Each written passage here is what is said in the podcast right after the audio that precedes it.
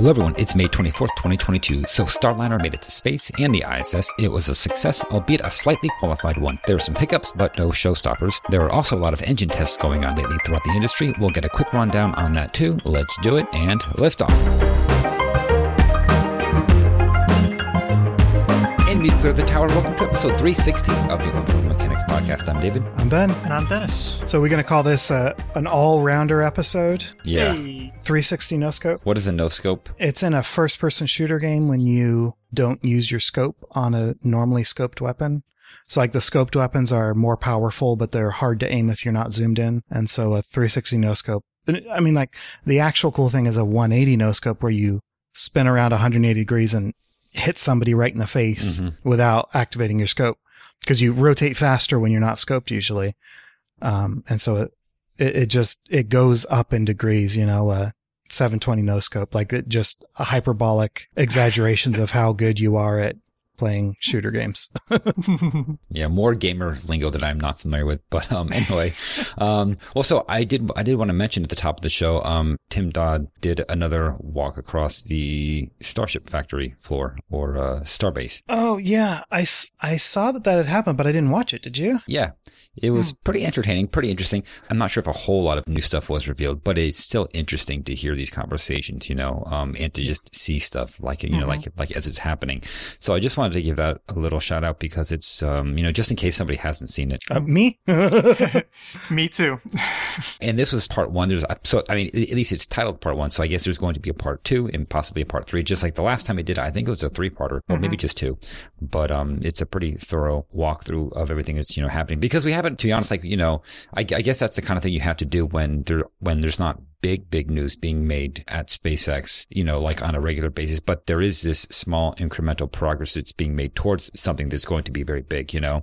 So I guess, you know, that's kind of how you have to do it is just kind of get, you know, a little update on things. Uh, so nothing too big to talk about, but yeah, I mean, I can't wait to see this launch of Starship because, uh, it does seem to be coming, um, like obviously sooner rather than later, I think, and it's going to be pretty spectacular. No, no, no. I, I think it's, uh, I, I think this is like exactly the kind of thing that I like to see. Just like the little tiny details, but done in person rather than, you know, a slideshow or whatever. Like getting to see what it, the place actually looks like really gives you a feel for things.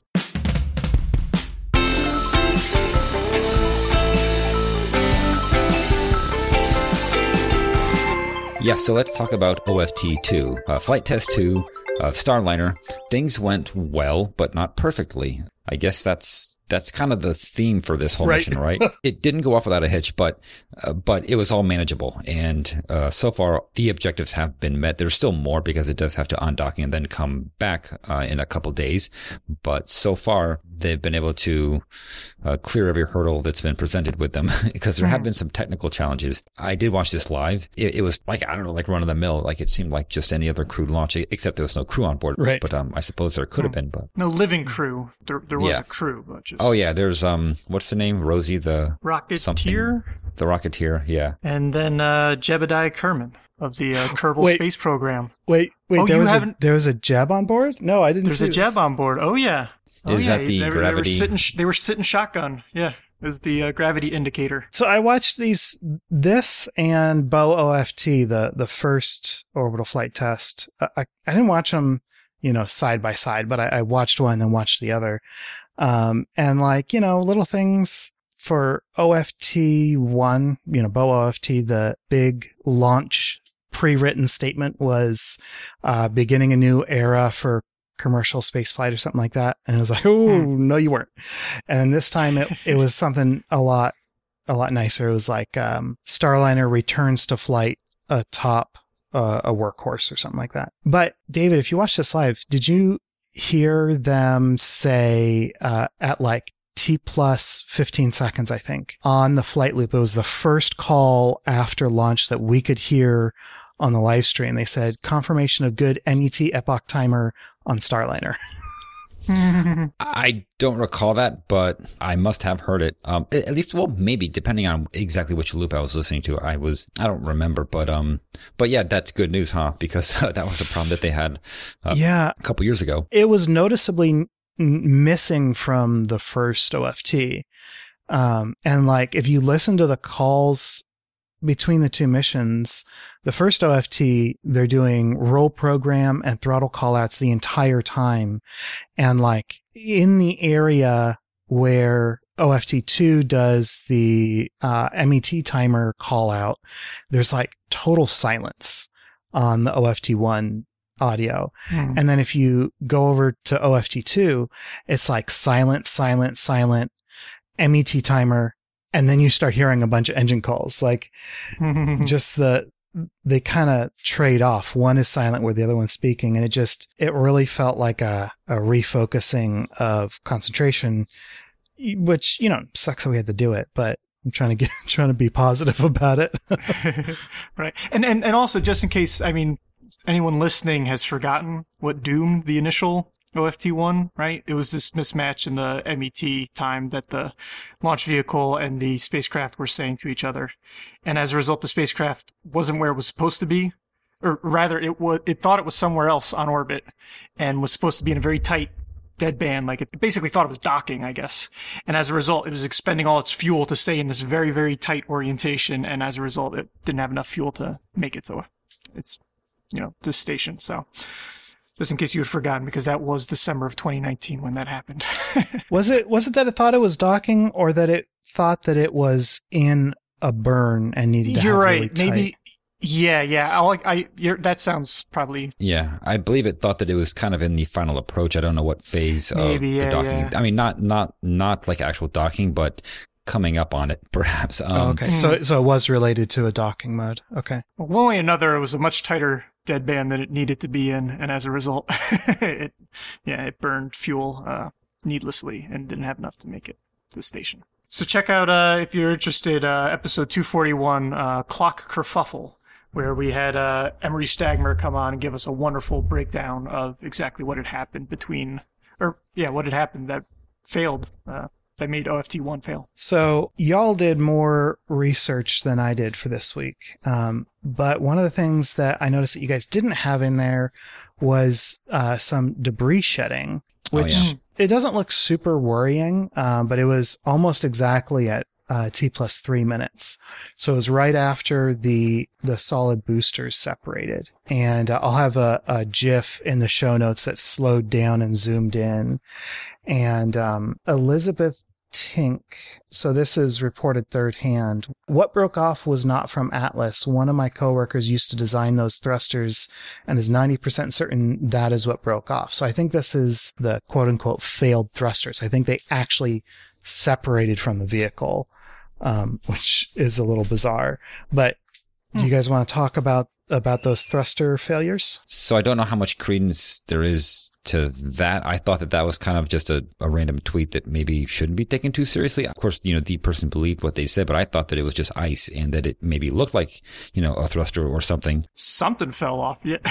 I mean, it, it might just be it might just be housing or something. It's not necessarily the whole thruster coming off. Yeah, because it, it seems like if something like this happened, it would cause a failure much larger than what was experienced, which was just, you know, you do a burn, doesn't work, then you do a second burn Yeah. for 20 something seconds, and then you switch to the third one, you know, the, the third thruster on that particular Well- um, doghouse. there were rain flaps that were still on Starliner when it made it to orbit. Or like even when it was docked. Like if you look at these close-up images uh, Samantha Cristoforetti took, you can just see these little, you know, flappy things around some of the pods. Uh, these are the four-looking pods. So maybe that was just some of this getting shed off at T plus three minutes. I mean, It is possible that it's some kind of hardware, but if it is, I guess my point is that it's just not. It, at least doesn't seem to me to be critical because I mean it could be related to what happened mhm. um, with the burn and how that didn't go correctly. But I figured they would mention that. But then again, maybe not. And maybe since Right. Boeing does not know for sure, they don't want to say it. And but you know that's like a that's like a working theory. Um, but I haven't heard any mentioned except for that one thing on Twitter.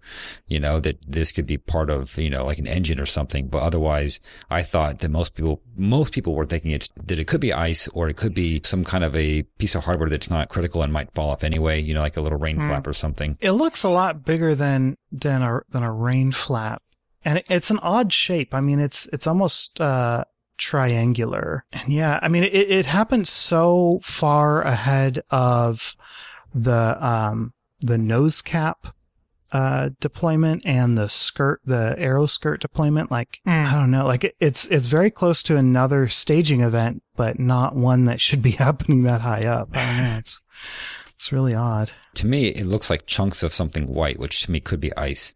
That's why I say that. Like, it doesn't look like it's not ice to me. Yeah, I mean it is definitely light colored. Um, but there's like a spray of debris that might be ice, and then there's a big chunk that comes off, and it's got so much structure, and it's got you know nooks and crannies and and shadows in it. It doesn't. It do, it it looks bigger than ice buildup should be. You know, if if you get a sheet of ice, it's going to break off into little tiny pieces, not stay in one big chunk. Yeah, know. That's a good question. And if, if like seeing it as a piece of hardware related to the thrusters, I'm just thinking that I could see then why a thruster might fail after one second if it lost some piece Yeah. of metal. That's part of it. But to fire for 20 some seconds until it finally failed, that seems tough to, I don't know. it only has this this like wide and dogleg flat. shape. Yeah, it and it has this like dogleg shape in this frame, and then after it Hmm. tumbles, you get another frame where it's you know it looks like a cockpit shape. See, actually, that dogleg shape, it looks like, it looks like it's outlining the doghouse structure. So maybe it could be ice built up, um, like around that structure and then it comes off, you know, like it. I, I know what, what you're saying. Yeah. Yeah. It almost looks like there's, yeah, there's a square chunk Yeah. a rectangular chunk missing from it that might have been it wrapped around a doghouse or or something else. Because I mean, yeah, the doghouses are rectangular in, ter- in cross section. I'm just wondering if there's anything upstream, like a piece of a thermal blanket or something. Because because there is Mhm. that one piece of hardware. I guess I could have asked about that. There, there. Do you know what that thing is sticking out uh, just below one of the kind of portholes? That's, um, I, I think you're talking about the umbilical. I that's what I'm talking about because yeah, exactly. It spans the two. All right, thank you. I was wondering about that. Maybe maybe some ice was wrapped around the umbilical. It definitely the umbilical definitely has a thermal blanket sticking up in a way it shouldn't. It's just like one little corner sticking up. Yeah. So I don't know. I mean, I, I don't Weird. think it's part of an engine though, but yeah, it might be some kind of hardware. I don't know. But to me, it all just looks like ice. That's kind of how I see things. It looks jagged and debris like. But yeah, so what did happen was um, the orbital maneuvering and attitude control thrusters, there was two failures and then a third one that or a third attempt that worked. So basically on the Starliner, there are four housings, which are called dog houses, because that's just a term that they made up. And uh, each one of those has three thrusters and they point in the downward direction. And um, they did a burn with the first one of these. I don't know if it was left, right, or center. Um, that basically immediately failed. Then they switched to a second one on the same housing. That burned for 24, 25 seconds. And then that one failed. And then they switched to the third one. And then that one actually worked. So, um, and so, yeah, this was all within the same doghouse, that same housing there. So if something went wrong or if something fell off of it, um, it didn't happen in such a way that disabled all three of these thrusters, um, just the first two, uh, in Hmm. different ways, which again, it, it, it, it's just so weird. Like to me, that sounds like a valve problem or something, which wouldn't surprise me with Yeah, Starliner. the, the different timing to fail Yeah. Is interesting and might be something. Yeah. Yeah, and so one thing that was mentioned at the or during the press conference just after uh, the launch was it that problem with the OMACs, the orbital maneuvering thrusters, maybe it was caused by a drop in chamber pressure. Um, I guess that's something that they did register, so maybe they have that, and then you know they said, oh, there's a drop in chamber pressure, then the engine's cut off, so that's probably the cause of it. But I don't know how confident they are in that. But that is Hmm. just one thing that was mentioned, probably a drop in chamber pressure. And now I don't know how much more data they can get, but what's interesting, of course, is that this is all happening on the service module, and the service module does not come back. That's uh, Right. so that's not something that they can look at in, you know, a hands-on way. They're just going to have to look at the telemetry and see what they got. Um, and I don't suppose that there's anything that can be done on station. that would be kind of cool if there was. they, they they certainly can't do an EVA as I as I foreshadow one of our short and sweets. yeah. Um, yeah. Can't go outside and They're fix not. it either. They're not. They're not doing any uh, nimbly bimbly EVAs for any old. I mean, they, they, yeah, they're, they're not doing operational EVAs until they figure out why we keep getting water showing up in Mm-hmm. people's helmets. But no, I mean, how cool would that be though if they could actually like go out there and visually inspect by looking up the doghouse? I mean, we have we have other ways of of doing visual inspections. I don't. Oh, we think an arm could get there. I mean, they they might well fly Dextre around it, which I think would be pretty neat. I mean, Hmm. okay, they're they're almost certainly not going to fly Dextre because they don't need they don't need uh, robotic arms, but you know they may fly uh, Canadarm around it, which would be really cool to see angles like that, like close up. That that angle from close up, because I don't think we've really ever seen that from another vehicle other than you know Mhm. Dragon when it was having cargo removed. So, so at least you know, as of this recording, right? It's it's docked on station. It'll be there for a few more days. I think they were aiming at like five days total. And so, uh, is, uh, during the press conference, people were asking essentially, well, is this thruster issue with the OMAC thrusters going to affect the rest of the mission? And the short answer is mercifully no. It already did all its burns, obviously, to get to station, and its only real remaining use is to use these more chunky thrusters is for the uh, deorbit burn. But uh, it turns out you can use the RCS instead as a backup. So one way or another, um, I mean, barring other issues, uh, even if this third and final OMAC thruster in the doghouse failed, they could still, in principle, complete the mission. Thrust is thrust. Mhm. As long Thrust as you is got enough fuel, you're okay. Well, then, that, so so that's not the end of the thruster issues. Uh, there were there were also Mhm. two RCS thrusters that shut down on approach to station, uh, which was also perhaps due to a drop in chamber pressure. Um, again, that's not confirmed, but it's quite possible.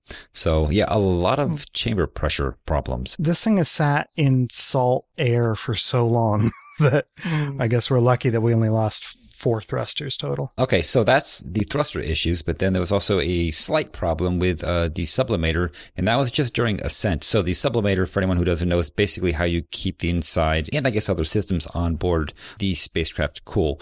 Um, they basically have to vent liquid water into space in order to remove some of the heat. I think it's stored as ice, at least that's what I've heard, um, or maybe it well, has sublimation, yeah, sublimation is going from ice to water vapor. So yeah, it'd be it'd be ice. venting water vapor, but Yeah. it's um, sublimated Hmm. from yeah ice because that's what the Yeah. process of sublimation is. Um, but they think that maybe that's because there was no crew inside, uh, and so maybe things just got a little bit too cold because there were no warm bodies inside, and so maybe that's what caused it. And th- there were some lines that were frozen solid, but there was some kind of a blockage. Uh, don't know yet. That was that seemed to have been a minor problem, and it kind of fixed itself once they got to orbit. Because right, I I think if I if I read correctly, the the sublimator is specifically for ascent because you know your vehicle's plowing through an atmosphere, and so the heating loads are going to mm-hmm. be a lot worse then. And so once they were able to basically get above the sensible atmosphere, then it wasn't really needed anymore. And the radiators, I guess, or sorry, radiators would take it. It's kind of it's kind of crazy that they have two different cooling systems. Like this thing is is very complicated.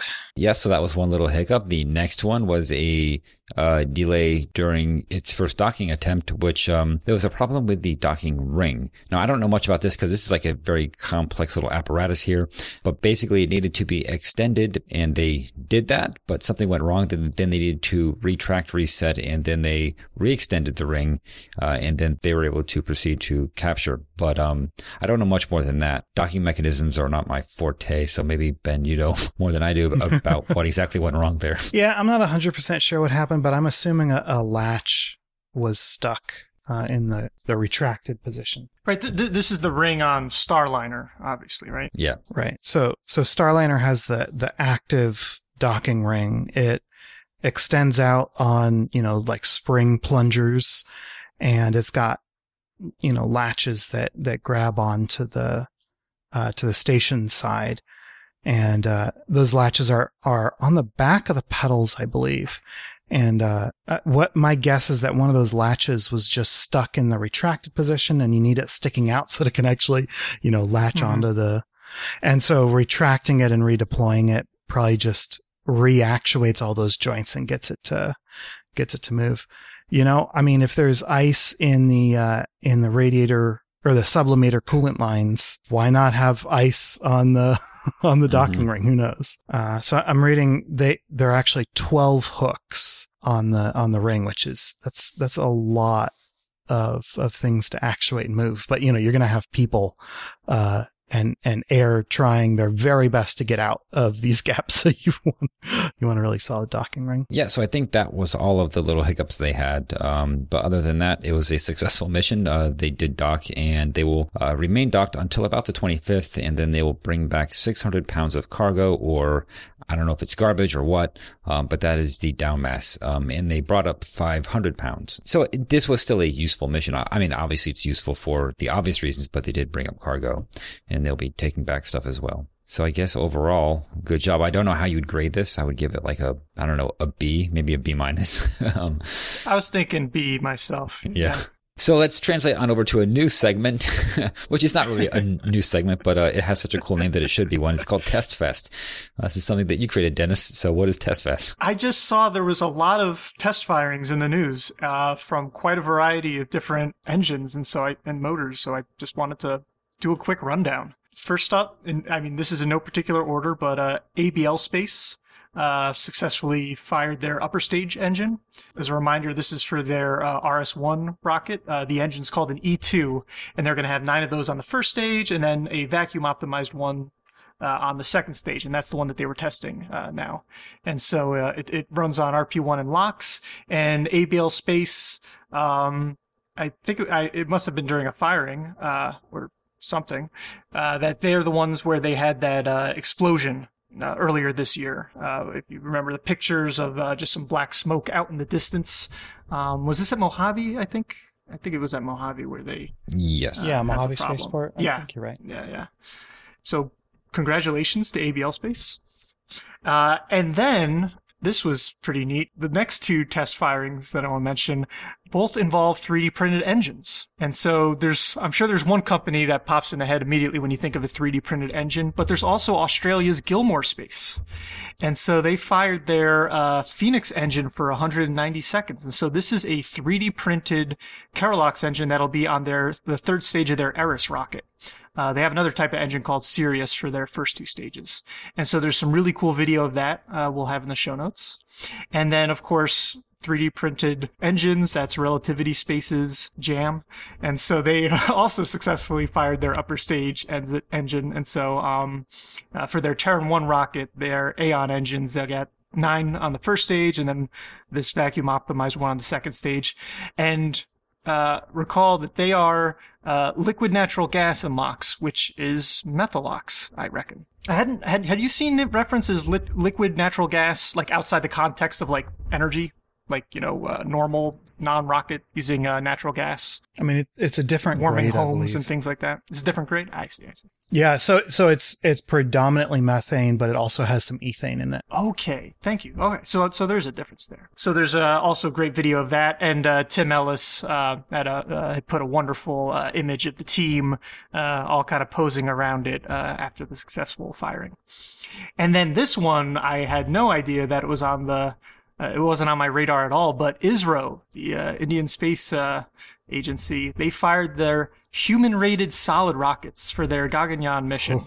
Oh. Um, the, and so, uh, if you recall, right, so the this was 135 second firing, and and and when I say solids, right, this isn't those little dinky strap-ons. This is like proper SSRB style solids. These things are big, and so the, the the the motor on a on a GSLV Mark III, their their kind of heavy uh, lift vehicle, is called the S200, and so this is the human rated version, the HS200 uh, motor, and so they've made some changes to you know the the joints, um, some of the control uh, software on there to basically make it just safer uh, if you're going to have human uh, humans on board. And so, uh, congratulations to ABL Space, to Gilmour Space, to Relativity Space, and to ISRO for all these firings. Yeah, that's a cool little segment. Um, maybe we'll do it again in the future because there are there are all these little launch startups and they're all um, testing stuff, yeah. you know. So yeah, right. I just liked it as uh, just kind of basically brushing up, right?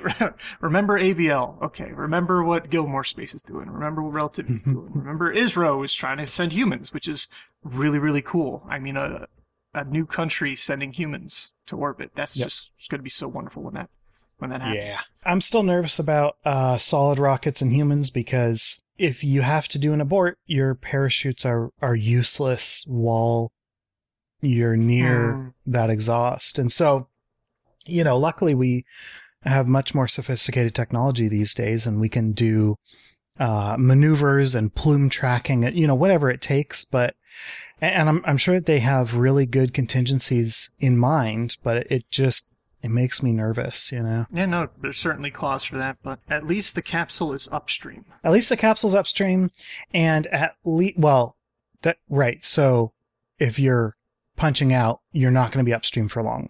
But at at least they spent extra time looking at the seals Hmm. because we know that that's at least one failure mode.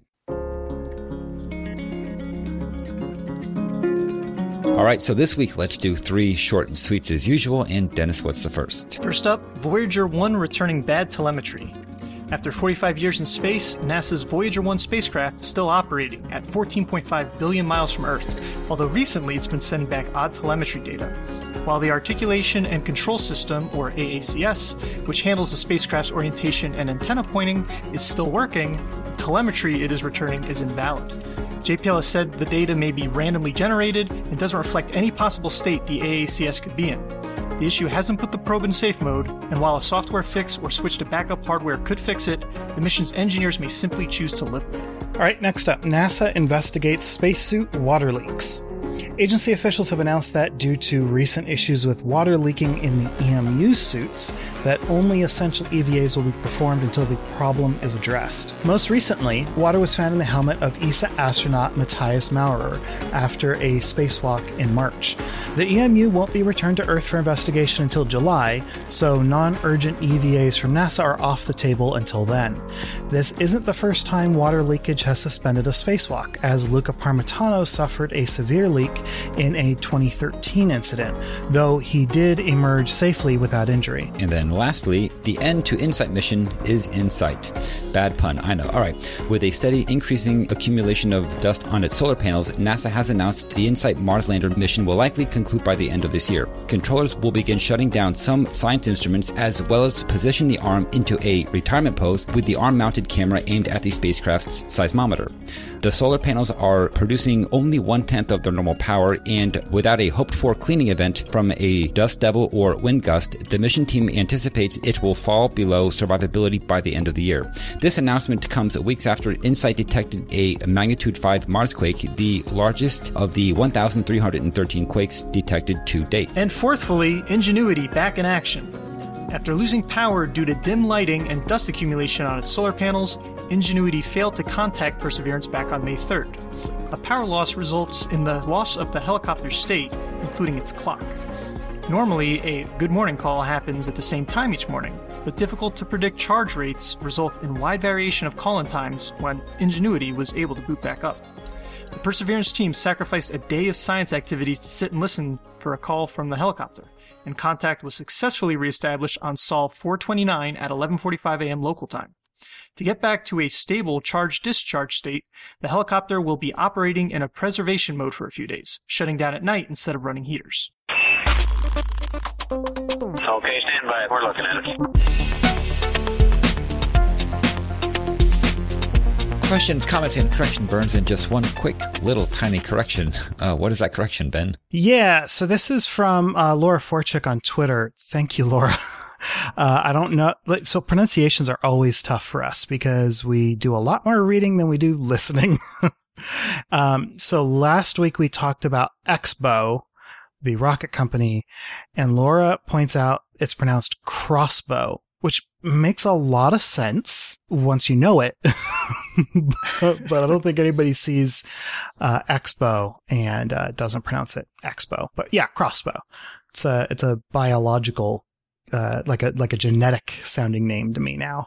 but thank you, Laura. Quick correction there, and let's move on to this week in spaceflight history. Um, just a quick list of uh, winners as well. We have Desky Miller, the Greek, and Leon Running Man. So yeah, the clue last week was freshly imported, and I guess that was uh, hard enough that we got just three correct answers. Well, so not bad, not great, you know, whatever. Uh, right in the middle there. So good clue, Ben. Um, and what is that clue in reference to? All right. So this week in spaceflight history is the 24th of May, 2000. It was the first launch of Atlas 3. Um, the clue, we can jump straight to the punch. The clue is referencing the fact that this was the first launch of a U.S. vehicle, uh, with these, uh, imported RD-180 engines. Um, like they're super famous. I don't think I need to talk too much about them. Although I did just say engines. There's only one engine, two engine nozzles for one engine. Okay. Mhm. So I want to talk a little bit about the history of of the Atlas III and uh, sort of its legacy. So back in 1996, um, Lockheed Martin announced that they had signed uh, engine contracts for this RD-180. So to rewind a little bit, the Atlas II was the first Atlas vehicle to not use the Vernier engines for, for steering and instead to gimbal the engine. Uh, Vernier engines are the, the little guys sticking off the side of the vehicle. They look, they look ancient. Um, and Atlas II also got rid of the stage and a half architecture that Atlas was known for. It had a sustainer engine in the middle, and then it had two, um, uh, two booster engines on the outside. Uh, and, and it would drop those two engines just straight out of, uh, of the engine skirt at the bottom. It's, it's really a, a bizarre concept today. Uh, like how heavy are your engines that they're worth getting rid of before the fuel that the, the fuel tank that they're connected to. And, and then to, to step back a little bit farther, I want to remind everybody that Atlas 3 is not the third variant of Atlas. Among others, they went through Atlas A, B, C, D, E, F, G, H, and I. And then after I, they went to II and III. I've seen people kind of, uh, rankle at this, go, you know, F, H, one, two, three, but I think it's actually a really elegant nomenclature jump. If you want to mark a big change in the vehicle that's not big enough to call it a new vehicle, like if it happens to happen at, at I or, you know, the one after I, like that, that's actually really cool. I, I like that. Right. So the, these engine contracts, right? What was going on at the time, uh, within Lockheed Martin? This was before ULA, right? Lockheed Martin wanted to uh, prepare for their entry into EELV, uh, the uh, Evolved Expendable Launch Vehicle, a, a, DoD launch contract. And I don't know if they had ELV particularly in mind, uh, but you know they're they're trying to reduce. The, I think it'd be fair to say they were trying to reduce their costs overall, uh, whether or not they did. But I, I think they did. Now, of course, uh, Atlas three didn't wind up being an EELV launch vehicle, but its you know its descendant Atlas V, um, as well as the Delta Four, specifically Delta Four Medium, both of which were flown uh, under the ULA uh, banner. They wound up being like star players of EELV, and so this kind of talks about how uh, this launch in particular is sort of the first step on this on this path, or maybe the second step on this path. So to increase performance, they stretched the balloon tanks that uh, Atlas II used. I don't know if the MA5A, the original engine, uh, or the, the preceding engine would have been able to fly or to power uh, these larger propellant tanks uh, up to orbit. I, I, kind of assume maybe I, I, could go do the numbers and I haven't, and uh, I refuse to. But in, in, any event, they were able to increase uh, performance on top of that by switching to this new engine. You know, it's it's this whole integrated decision. There's so many different points. It, I, I really want to be able to say that, you know, they did this because of that and they did that because of this. And it just, it doesn't quite work out that way. But the RD180 had been in development since 1984, like six years before this launch, which actually now, now that I say that, I probably shouldn't be shocked at six years being a long time. That's actually, that's a relatively short time for, you know, a high performance engine in some cases. um, but it, it, was in development by uh, NPO Energomash, a name that I struggled to pronounce every single time. There were two alternatives that they were looking at but didn't end up choosing. One was a Rocketdyne engine concept, uh, some advanced engine uh, that I don't believe ever saw the light of day. Uh, I wasn't able to figure out exactly which uh, engine was uh, in the running. And the other one was uh, AONK's the, the company AONK, the rocket NK33, AONK's oh NK33. Yeah, it just, it doesn't, it doesn't read well. Uh, but the NK33, uh, which is, you know, sort of an interesting, uh, an interesting third choice. AONK was working with Aerojet on that rocket. Um, Rocketdyne was developing their own rocket, and then the RD-180 also had a U.S. sponsor uh, or a, a, U.S. partner, uh, which was Pratt and Whitney. Now, while the RD-180 seems like the the clear choice here, like just based on specs on paper, it does kind of do this interesting thing uh, to the vehicle propulsion as a whole. Um, Pratt and Whitney also builds the RL-10, which is what powers the Centaur upper stage, right? Like we love Centaur, we love the RL10. Well, hey, that it's the same the same manufacturer. And so by partnering with Energomash, they wind up becoming the principal propulsion provider for both stages, like the entire rocket. It's uh, it's Pratt and Whitney all the way. It's kind of a cool little a little twist, not particularly important, but like just, you know, it's it's neat that they wound up building both of the engines on on this rocket. I do like that. Yeah, isn't that cool? And then one final note is that we call it Atlas 3 today. Um, but the original development name was Atlas 2AR, R standing for Russian. I don't know what the A stands for. Maybe it's American, uh, because they, you know, they had these, uh, American Russian partnerships, uh, for uh, two of the three engines. I don't. Sorry, I don't know if this is helpful, but there's at least a NASA Spaceflight.com forum user who does say that AR stands for American Russian. Oh, okay. Oh, okay, nice. So I I think right. that's uh, that's good enough for us as far as a source. right. Um, so this this particular atlas was an Atlas 3A. In the show notes, uh, I'm going to link to a wonderful video uh, by Scott Manley. It's it's a history of of the Atlas vehicles. The flight after this one was the Atlas 3B, and uh, the only difference between A and B is the Centaur. Uh, B gets a stretch Centaur, and it can also add a second RL10. Now, I'm potentially going to get myself into some trouble making a connection here. Um, but I don't care. I'm going to do it anyway because it's a topic I love. The Common Core booster is, uh, like a staple of the ULA line or, or of the ULA rockets. And, uh, CCB came from the Atlas 3, uh, first stage. Now it's not exactly the same thing. And also like be careful that you're talking about common core booster and not common booster core because CBC is the Delta 4 first stage Oh and we're goodness. talking about CCB. Yeah, it's bad, right? Um, already in this, in this short and sweet, I have had to re-record many lines because I swapped, uh, Atlas, or I called Delta 4 Atlas 4 and like, it, it totally broke my brain, even though I couldn't figure out why, why my brain was throwing a fit. Uh, yeah, keep these as separated in your head as you can. It's hard. Uh, it is not the way that I would have named things, but it's the way that it's the way that they got named. So, uh, Atlas 3 only wound up flying six times. Its final flight was in February of 2005.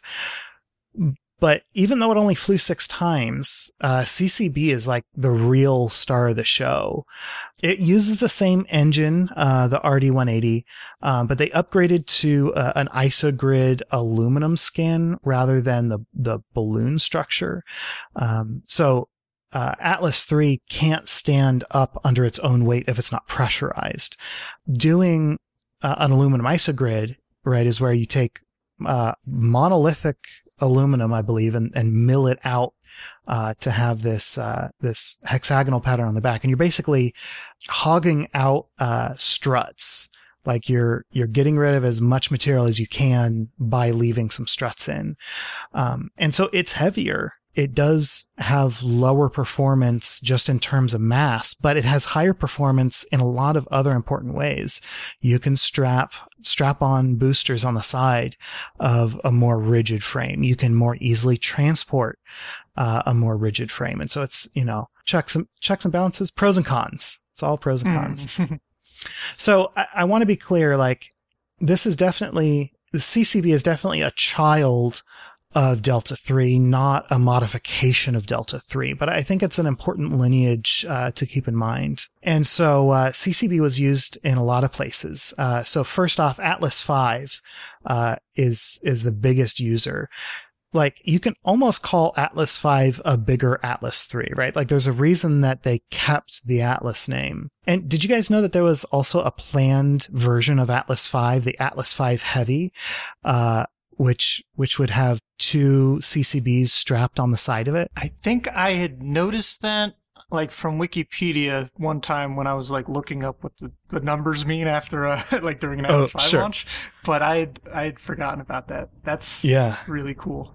I, I don't. I, if it was in my, I'm sure it was in my head at some point, but uh, Hmm. it has not been there for quite a long time. I totally forgot about this. And, and then there was actually a non-ULA or ULA predecessor rocket called the GX, uh, built by Galaxy Express or planned by Galaxy Express, which is a Japanese company, and they were going to use uh, the Atlas three uh, booster, like the first stage. Just straight up, they were going to use it um, as CCB was uh, announced and, and made available, they actually upgraded the GX plans to use CCB. Um, and then uh, GX never made it to launch. They actually uh, retired the thing early. Um, but yeah, like Common Core Booster is a heck of a rocket or a heck of a stage. And it's cool that it's, you know, sort of this modular, flexible kind of thing that you can put different upper stages on and fly to different countries or I guess ship to Mhm. different countries.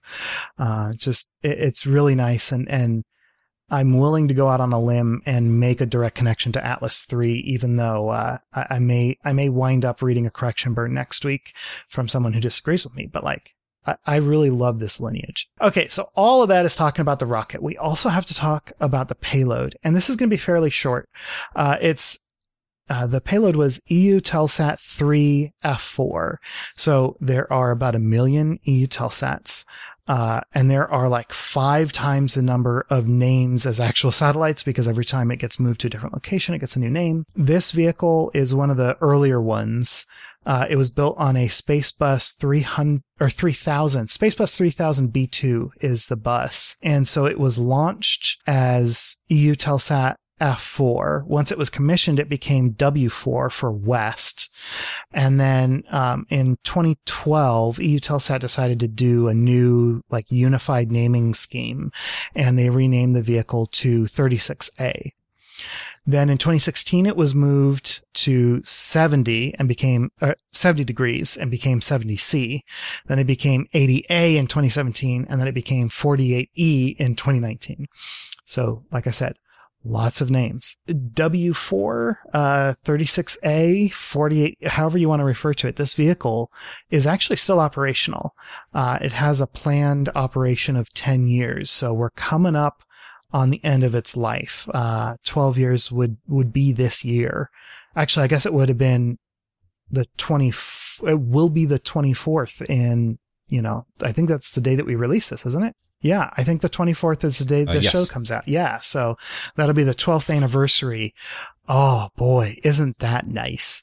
Uh, and so, you know, it'll be, it'll be doing its, uh, extended mission, I guess. We'll, we'll see how long it stays up. And that's all I have to say about EU Telsat 3F4 because it's, it's another communication satellite that, you know, uh, fortunately for the world, unfortunately for us, hasn't had any major, uh, failures. So Deathkin in the chat, uh, points out that I am off by a decade. Um, my life is plagued by off by one errors and uh, when you put it in the tens place, it gets 10 times worse. Yeah, it, it launched in 2012. So a 12 year, a 12 year lifespan would have been 2012. So it's coming up on its 22nd uh, year on orbit. So if we had saved this one for another four years, we could say that it had outlived its original lifespan by, by double, by twice, uh, a factor of two, but, uh, we'll, we'll see if it, if it lasts that long. It- It's really cool that, you know, we're, as a species, we're really good at building s- spacecraft sometimes. Like when, when you're looking at, you know, fancy, exciting spacecraft, they fail right and left. I'm looking at you, Starliner. But when you're talking about, you know, really mass produced, I- would say cheap as chips, but like very expensive still. But, you know, these spacecraft buses, um, that go up to geostationary orbit and just, you know, survive and survive and survive. Uh, th- those we can do really, really well. I- exciting is not always good. But there you go. that's my this week in spaceflight history. And it's a small thing, but I, I noticed, I think it's pronounced uh, Eutelsat. Oh, is it Eutelsat? I mean, it makes sense. Okay, well, thank you. That's a good. It's a good rapid action correction burn. Well, awesome. Thank you, Ben, so much for that. That was uh, really fun to learn about the history side of Mhm. Atlas. It's you know, it's such a long lineage and such a workhorse, and so to learn about the uh, Atlas three in particular is something I essentially could say I knew zero about until this uh, TWISIP. So thank you. I mean, six six launches. Like, who can blame you? Thank, I, I appreciate it. So, David, I believe you have the uh, next clue for us. And so, next week is the 31st of May to the 6th of June. Uh, do you have a clue for us? Uh, yeah, so this is a little bit of a thematic clue, right, based on Ben's. uh, so, if, so if Ben's clue for this week was um, freshly imported, uh, next week's is uh, in 1996. The clue is domestically repurposed. That's definitely the hardest clue that I've given in probably a couple months. I think. It, I mean, it, might not be too hard. Yeah, it, but it is. it's It not is out of step for you. Yeah. it's not a giveaway. So, Well, you, you, you so you're gonna have to work at this one. I'm gonna say you, you've heard it coming straight from the uh, horse's mouth. Uh, this is a challenge, and if you think you can figure out in 1996 what domestically repurposed is referencing, uh, then give us a. Uh, you can send us an email or tweet at us with the hashtag ThisWeekSF, and good luck. Good luck. So let's move on to upcoming spaceflight events. Just two little events, uh, both on the 25th. And what's the first one, Dennis? Well, first up, we have, yeah, the only launch of the weekend. So this is a Falcon 9, and I'm sorry, much more exciting than a Starlink, a Starlink launch. This is a transport, this is Transporter 5. So one of these super duper ride shares that Falcon 9 uh, does so well. And so if you can look up a manifest of it, I'm sure there's I mean, we could spend a whole episode talking about all the, the, the payloads on there. But, um, yeah, so this, this, this was a mission that was, uh, originally, uh, scheduled for Vandenberg, but they moved it to the Cape. And so, uh, again, it's going to launch on May 25th, uh, at 1835 UTC. Uh, that's 2.35 p.m. Eastern. And, uh, like I said, from the Cape at, Slick 40. Keep an eye out for that. And then after that, on the same day, and we don't have a time, uh, will be the, uh, the undocking and deorbit of Starliner on station. So they're expecting to do that on the 25th, but that's actually not a hard date. So just keep an eye out for that. Um, it might be delayed, but it, it will be no sooner than the 25th. So um, you can watch on NASA TV and uh, watch the, I guess, the hatch closing and deorbiting and all of that. Yeah. So at some point from the 25th onward. Feels like it just got there. All right. Those are upcoming spaceflight events. That's it. And so with that, let's deal with the show. And we would like to thank Ronald Jenkins and Tim Dodd for our music. We record live on Sundays at 9 a.m. Pacific, 12 p.m. Eastern. Thank you so much to our $5 and up Patreon supporters for joining our recording sessions and helping us make correction burns on the fly. And a special shout out to Deathkin, McMally, Mike, Colin, Chubby, and Leon Running Man for joining us live in today's chat. Thank you. If you want to support the show as well, please leave us a review wherever you listen, or visit theorbitalmechanics.com slash support for our Patreon campaign, affiliate links, and other resources. For more information on this episode, such as show notes and other links, visit our website at theorbitalmechanics.com and be sure to check out our store for mission patches, t-shirts, and hoodies. You can talk about the show with other listeners on Twitter and Reddit. We're Orbital Podcast on both, and you can talk directly to us by emailing info at theorbitalmechanics.com. All right, that's it. We'll see you all next week on Orbit. Until then, later. Goodbye, everybody. See you. Thank you.